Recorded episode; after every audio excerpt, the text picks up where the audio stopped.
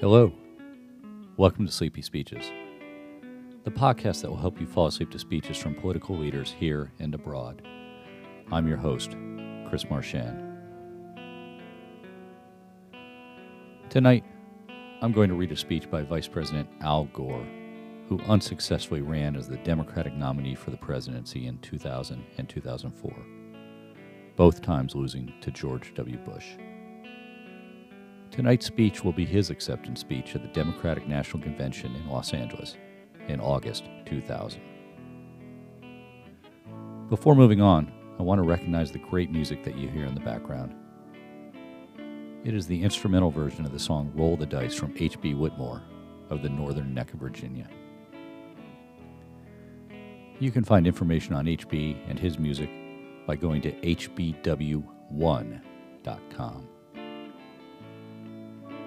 If you like what you hear on Sleepy Speeches, please pass it along to anyone you feel might benefit from it. And also be sure to follow us on Instagram at sleepy underscore speeches and on your favorite podcast platform. And please subscribe and leave a review. But before I get to the speech, let me remind you to get comfortable. Put your mobile phone on Do Not Disturb Pull down the shades or turn the lights out.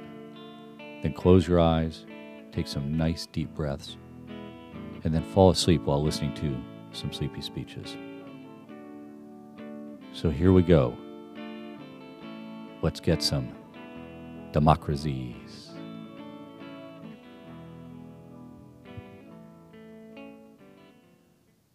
Al Gore's acceptance speech, Democratic National Convention, Los Angeles.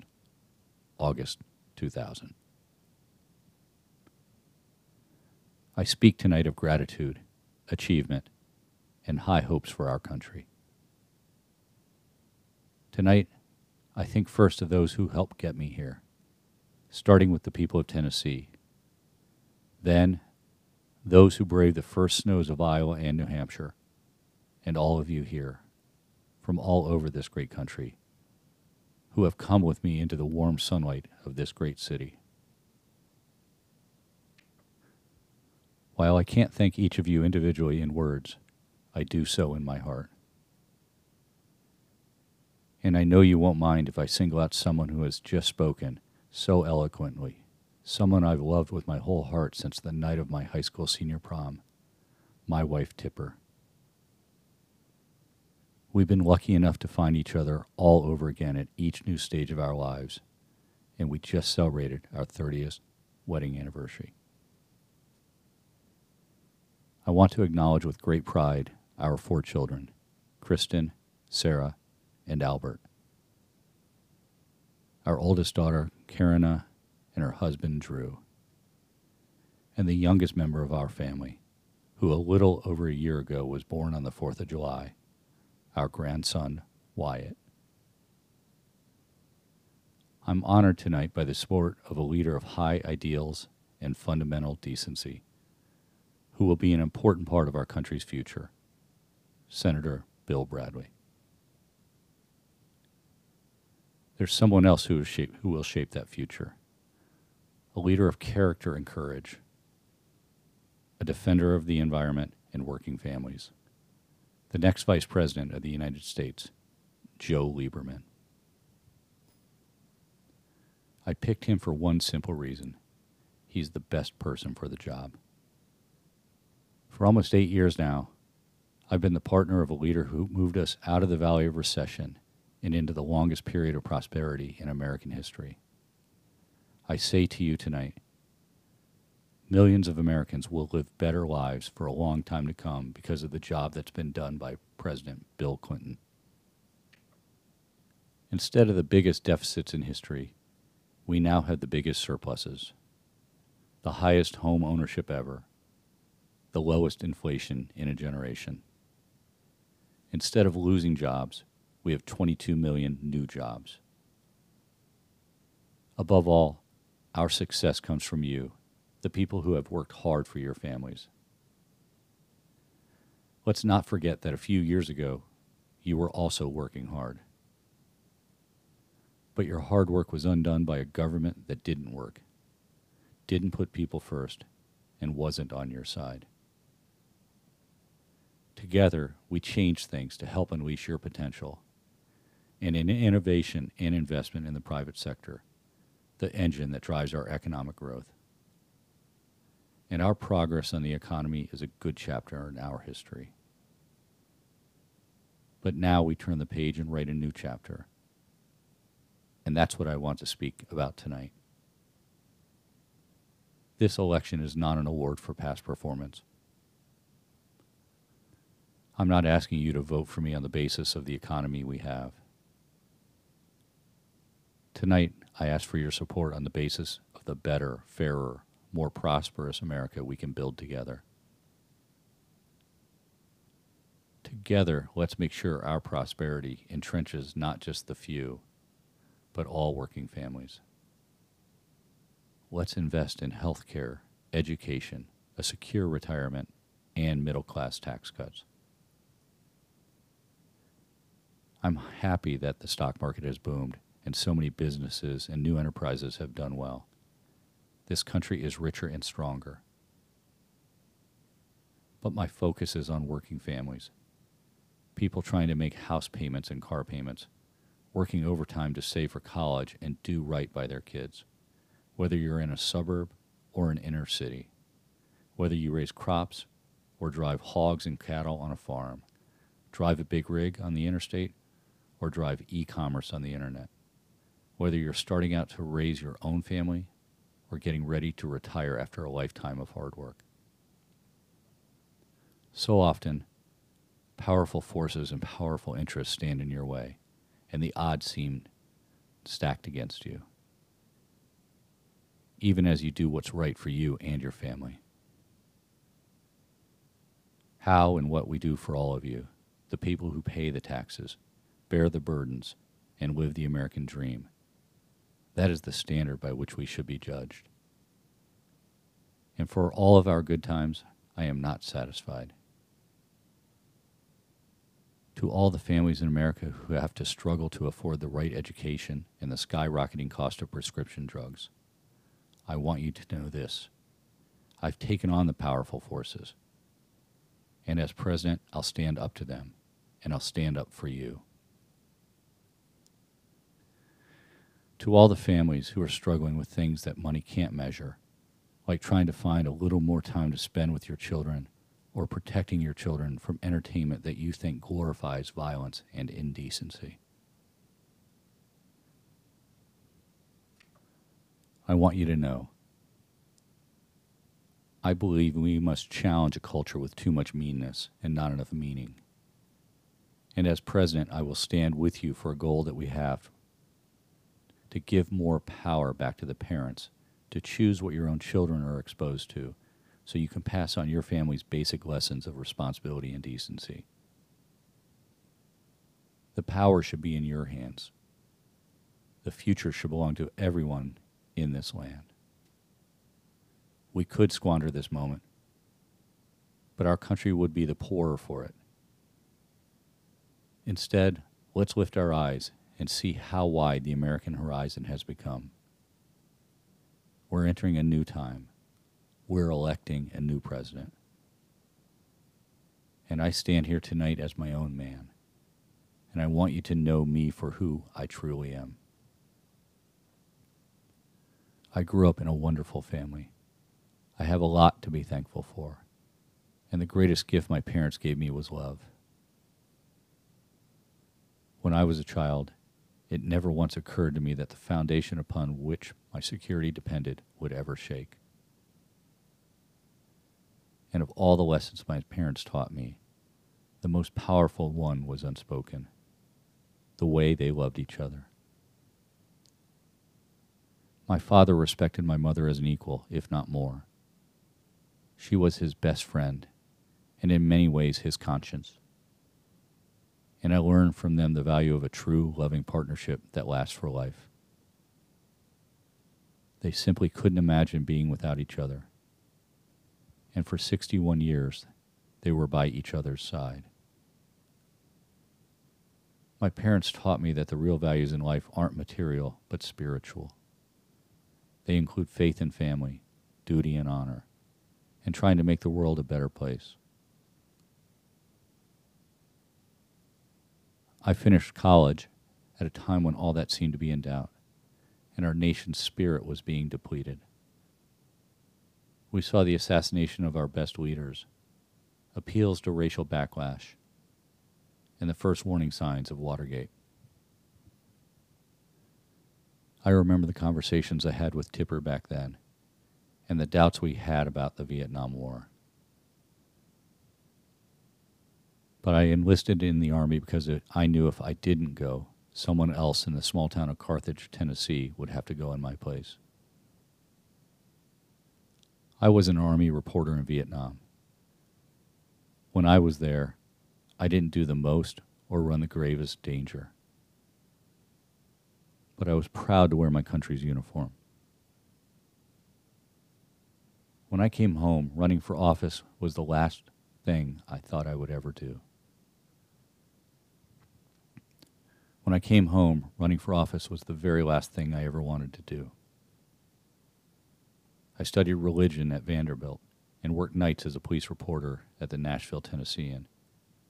And I saw more of what could go wrong in America, not only on the police beat, but as an investigative reporter covering local government.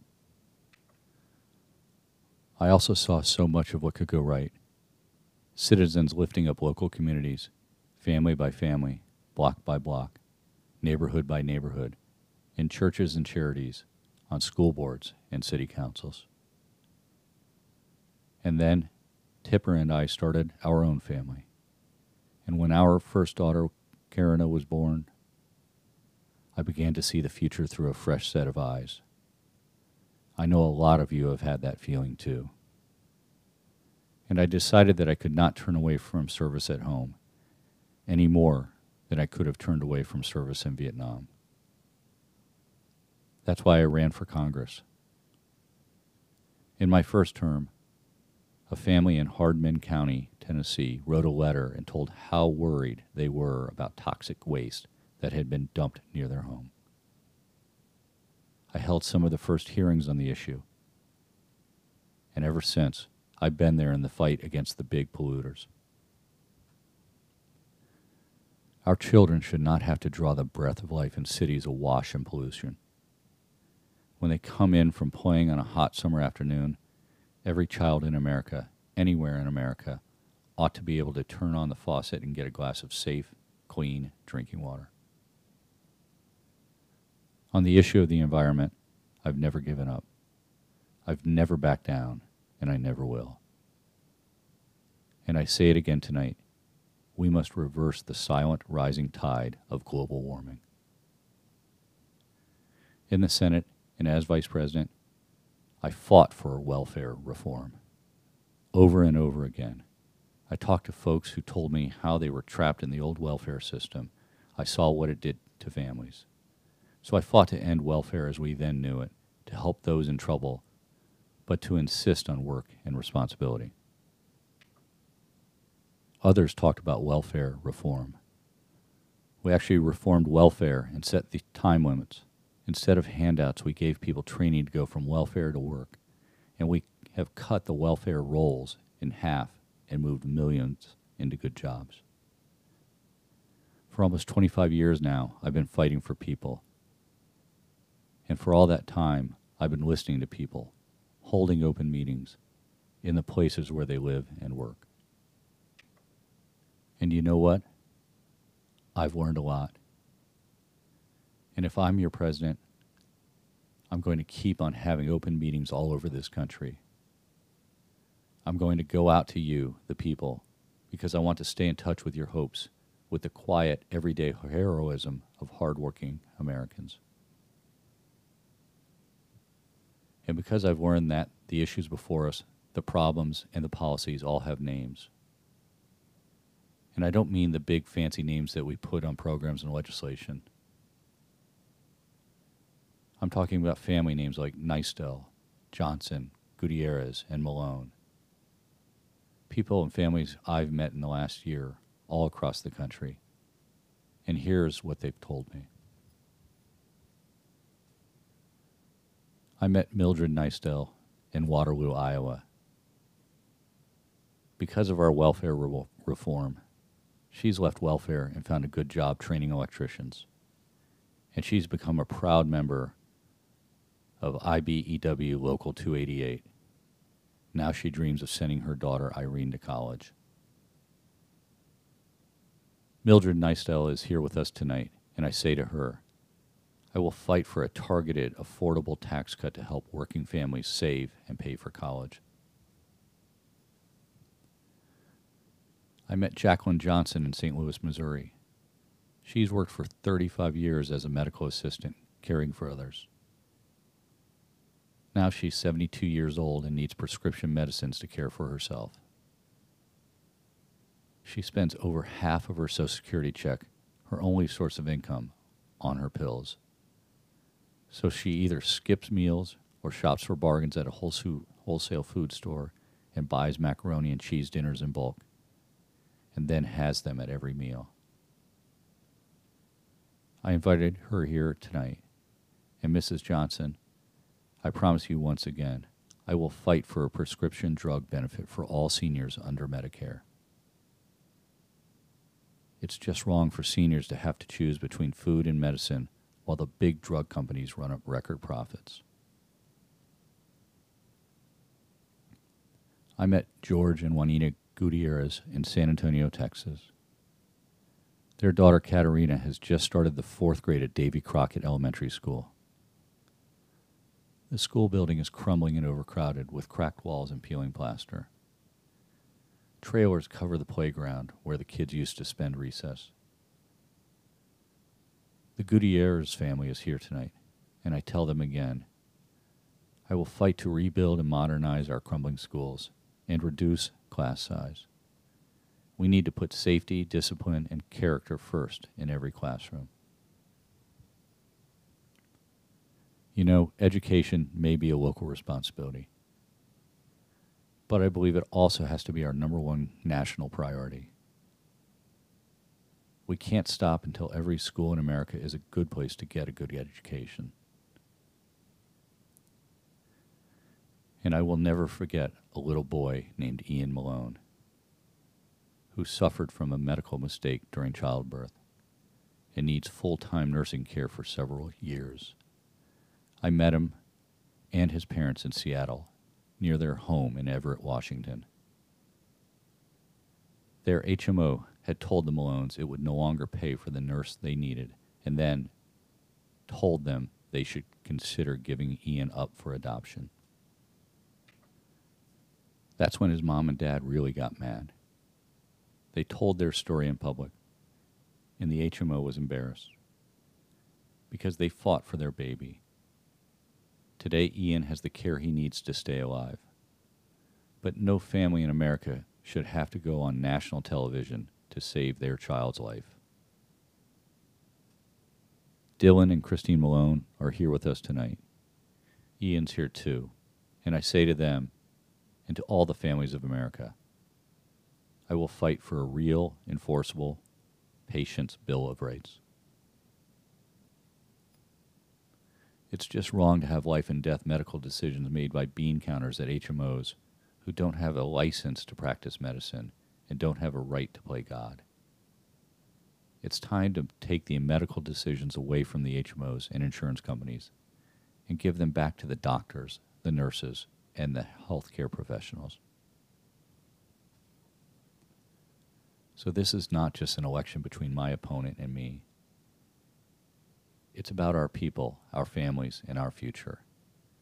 And whether forces standing in your way will keep you from having a better life. To me, this election is about Mildred Nystell, Jacqueline Johnson, Katerina Gutierrez, Ian Malone. It's about millions of Americans whose names we may never know, but whose needs and dreams must always be our calling. And so, here tonight, in the name of all working families who are the strength and soul of America, I accept your nomination for the President of the United States. I'm here to talk seriously about the issues. I believe people deserve to know specifically what a candidate proposes to do. I intend to tell you tonight. You ought to be able to know and then judge for yourself. If you entrust me with the presidency, I will put our democracy back in your hands and get all the special interest money, all of it, out of our democracy by enacting campaign finance reform. I feel so strongly about this, I promise you that the campaign finance reform will be the very first bill that Joe Lieberman and I send to Congress. Let others try to restore the old guard. We come to this convention as the change we wish to see in America. And what are those changes? At a time when most Americans will live to know even their great grandchildren, we will save and strengthen Social Security and Medicare, not, not only for this generation, but for generations to come. At a time of almost unimaginable medical breakthroughs, we will fight for affordable health care for all, so patients and ordinary people are not left powerless and broke. We will move toward universal health coverage step by step, starting with all children. Let's get all children covered by the year 2004. And let's move to the day when we end the stigma of mental illness and treat it like every other illness everywhere in this nation. Within the next few years, scientists will identify the genes that cause every type of cancer. We need a national commitment equal to the promise of this unequaled moment. So we will double the federal investment in medical research. We will find new medicines and new cures, not just for cancer, but for everything from diabetes to HIV AIDS. At a time when there is more computer power in a Palm Pilot than in the spaceship that took Neil Armstrong to the moon, we will offer all our people lifelong learning and new skills for the higher paying jobs of the future. At a time when the amount of human knowledge is doubling every five years, we will do bold things to make our schools the best in the world. I will fight for the single greatest commitment to education since the GI Bill. For revolutionary improvements in our schools, for higher standards and more accountability, to put a fully qualified teacher in every classroom, test all new teachers, and give teachers the training and professional development they deserve. It's time to treat and reward teachers like the professionals they are. It's not just about more money. It's about higher standards, accountability, new ideas. But we can't do it without new resources. And that's why I will invest far more in our schools. In the long run, a second class education always costs more than a first class education.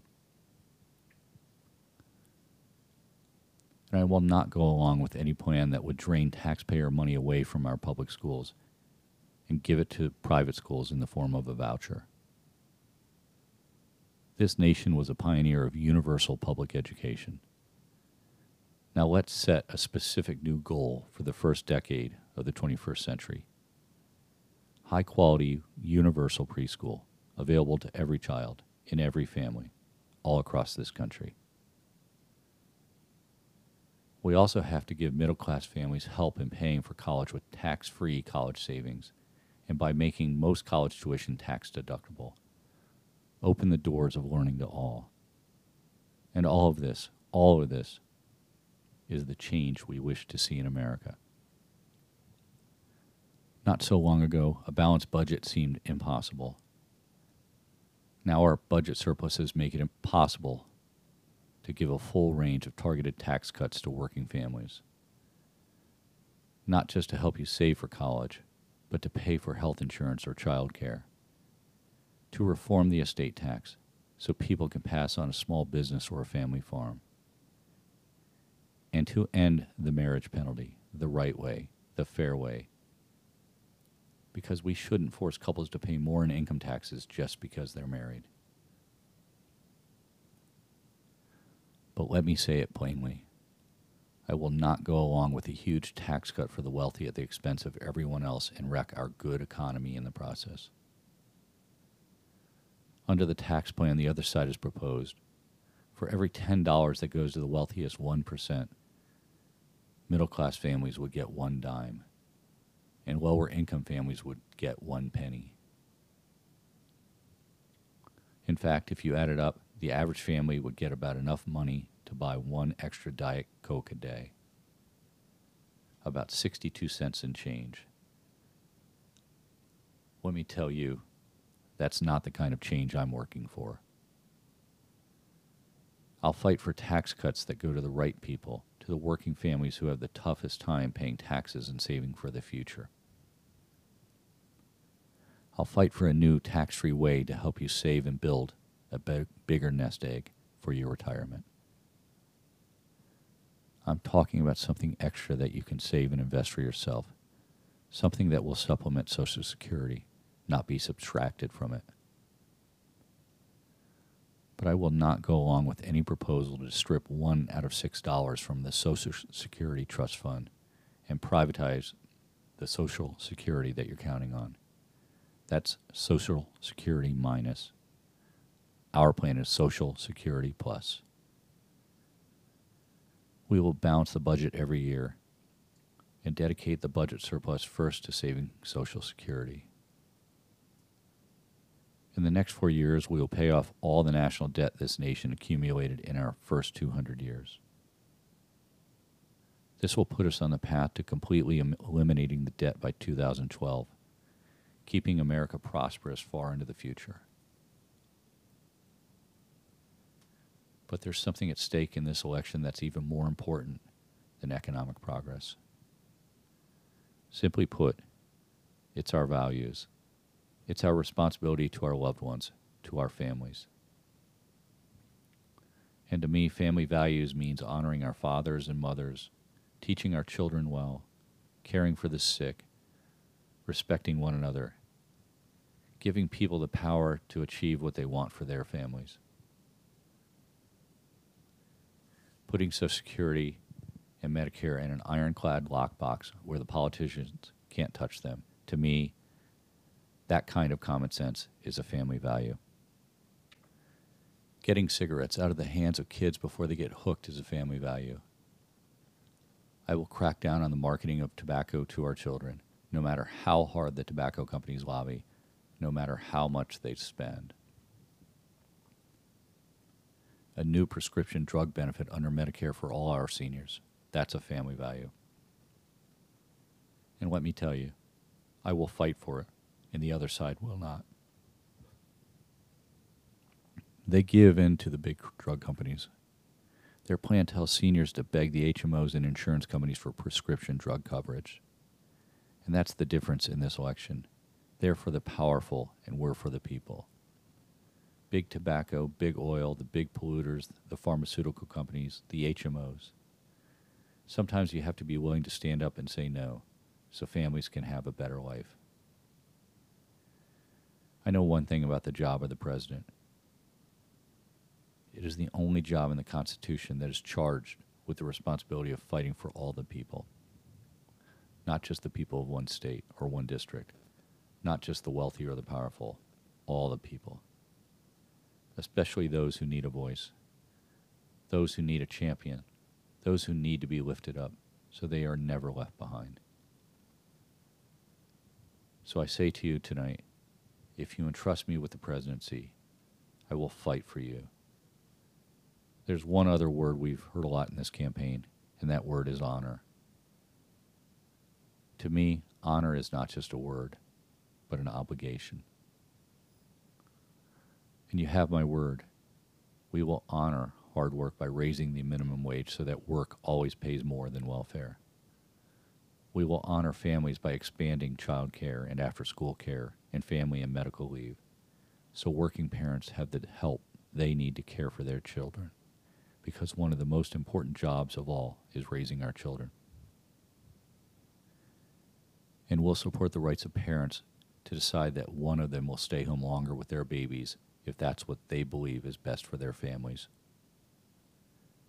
We will honor the ideal of equality by standing up for civil rights and defending affirmative, action. We will honor equal rights and fight for an equal day's pay for an equal day's work. And let there be no doubt, I will protect and defend a woman's right to choose. The last thing this country needs is a Supreme Court that overturns Roe v. Wade. We will remove all the old barriers so that those who are called disabled can develop all their abilities. And we will also widen the circle of opportunity for all Americans and enforce our civil rights laws. We will pass the Employment Non Discrimination Act. And we will honor the memory of Matthew Shepard, Joseph Ileto, and James Byrd, whose families all joined us this week by passing a law against hate crimes. We will honor the hard work of raising a family by doing all we can to help parents protect their children. Parents deserve the simple security of knowing that their children are safe whether they're walking down the street, surfing the World Wide Web, or sitting behind a desk in school. To make families safer, we passed the toughest crime bill in history, and we're putting 100,000 new community police on our streets. Crime has fallen in every major category for seven years in a row. But there's still too much danger, and there's still too much fear. So tonight I want to set another new specific goal to cut the crime rate year after year, every single year throughout this decade. That's why I'll fight to add another 50,000 new police. Community police who help prevent crime by establishing real relationships between law enforcement and neighborhood residents, which, incidentally, is the opposite of racial profiling, which must be brought to an end. I will fight for a Crime Victims Bill of Rights, including a constitutional amendment to make sure that victims, and not just criminals, are guaranteed rights in our justice system. I'll fight to toughen penalties on those who misuse the internet to prey on our children and violate our privacy. And I'll fight to make every school in this nation drug free and gun free. I believe in the right of sportsmen and hunters and law abiding citizens to own firearms. But I want mandatory background checks to keep guns away from criminals and mandatory child safety locks to protect our children. Tipper and I went out to Columbine High School after the tragedy there, and we embraced the families of the children who were lost. And I will never forget the words of the father who whispered into my ear promise me that these children will not have died in vain. All of us must join together to make that promise come true. Laws and programs by themselves will never be enough. All of us, and especially all parents, need to take more responsibility. We need to change our hearts and make a commitment to our children and to one another. I'm excited about America's prospects and full of hope for America's future. Our country has come a long way, and I've come a long way since that long time ago when I went to Vietnam. I've never forgotten what I saw there and the bravery, bravery of so many young Americans. The price of freedom is sometimes high, but I never believed that America should turn inward. As a senator, I broke with many in our party and voted to support the Gulf War when Saddam Hussein invaded Kuwait because I believed America's vital interests were at stake. Early in my public service, I took up the issue of nuclear arms control and nuclear weapons because nothing is more fundamental than protecting our national security. Now, I want to lead America because I love America. I will keep America's defenses strong. I will make sure our armed forces continue to be the best equipped, best trained, and best led in the entire world. In the last century, this nation more than any other freed the world from fascism and communism. But a newly free world still has dangers and challenges, both old and new. We must always have the will to defend our enduring interests, from Europe to the Middle East to Japan and Korea. We must strengthen our partnerships with Africa, Latin America, and the rest of the developing world. We must welcome and promote truly free trade. But I say to you, it must be fair trade. We must set standards to end child labor, to prevent the exploitation of workers and the poisoning of the environment. Free trade can and must be, and if I'm president, will be, a way to lift everyone up, not bring anyone down to the lowest common denominator. So those are the issues, and that's where I stand. But I also want to tell you just a little bit more about two of my greatest heroes, my father and my mother. They did give me a good life, but like so many in America, they started out with almost nothing. My father grew up in a small community named Possum Hollow in Middle Tennessee. When he was just 18, he went to work as a teacher in a one room school. Then the Depression came along and taught him a lesson that couldn't be found in any classroom. He told me and my sister often how he watched grown men with wives and children they could neither feed nor clothe on farms they could no longer pay for.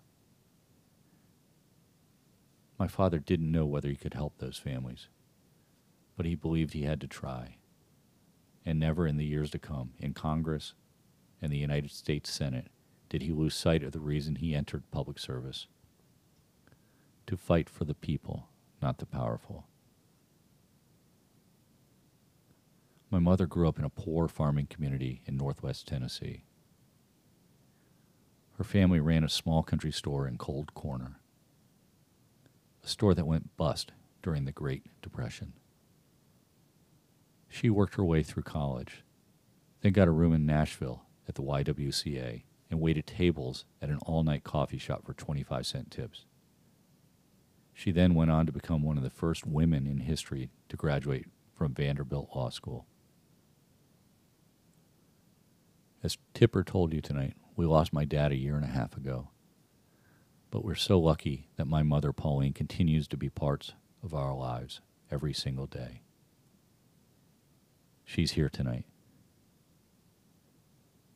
Sometimes in this campaign, when I visit a school and see a hardworking teacher trying to change the world one child at a time, I see the face of my father. And I know that teaching our children well is not just the teacher's job, it's everyone's job, and it has to be our national mission.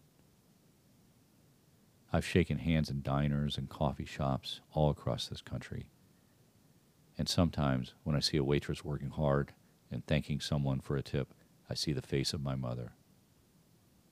And I know, for that waitress carrying trays or a construction worker in the winter cold, I will never agree to raise the retirement age to 70 or threaten the promise of Social Security. I say to you tonight, we've got to win this election because every hardworking American family deserves to open the door to their dreams. In our democracy, the future is not something that just happens to us. It is something we make for ourselves together. So, to the young people watching tonight, I say, this is your time to make new the life of our world. We need your help to rekindle the spirit of America. And I ask all of you, my fellow citizens, from this city that marked both the end of America's journey westward and the beginning of the new frontier, let us set out on a new journey to the best America. A new journey in which we advance not by the turning of wheels, but by the turning of our minds, the reach of our vision, the daring grace of the human spirit. Yes, we have our problems, but the United States of America is the best country ever created, and still, as ever, the hope of humankind.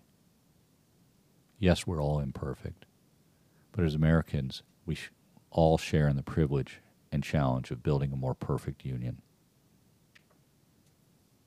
I know my own imperfections. I know that sometimes people say I'm too serious, that I talk too much substance and policy. Maybe I've done that tonight. But the presidency is more than a popularity contest. It's a day to day fight for people. Sometimes you have to choose to do what's difficult or unpopular. Sometimes you have to be willing to spend your popularity in order to pick the hard right over the easy wrong. There are big choices ahead, and our whole future is at stake, and I do have strong beliefs about it. If you entrust me with the presidency, I know I won't always be the most exciting politician. But I pledge to you tonight I will work for you every day and I will never let you down. If we allow ourselves to believe without reservation that we can do what's right and be better for it, then the best America will become our America. In this city of angels, we can summon the better angels of our nature. Do not rest where we are or retreat. Do all we can to make America all it can become. Thank you. God bless you, and God bless America. Thank you for listening to Sleepy Speeches. Good night.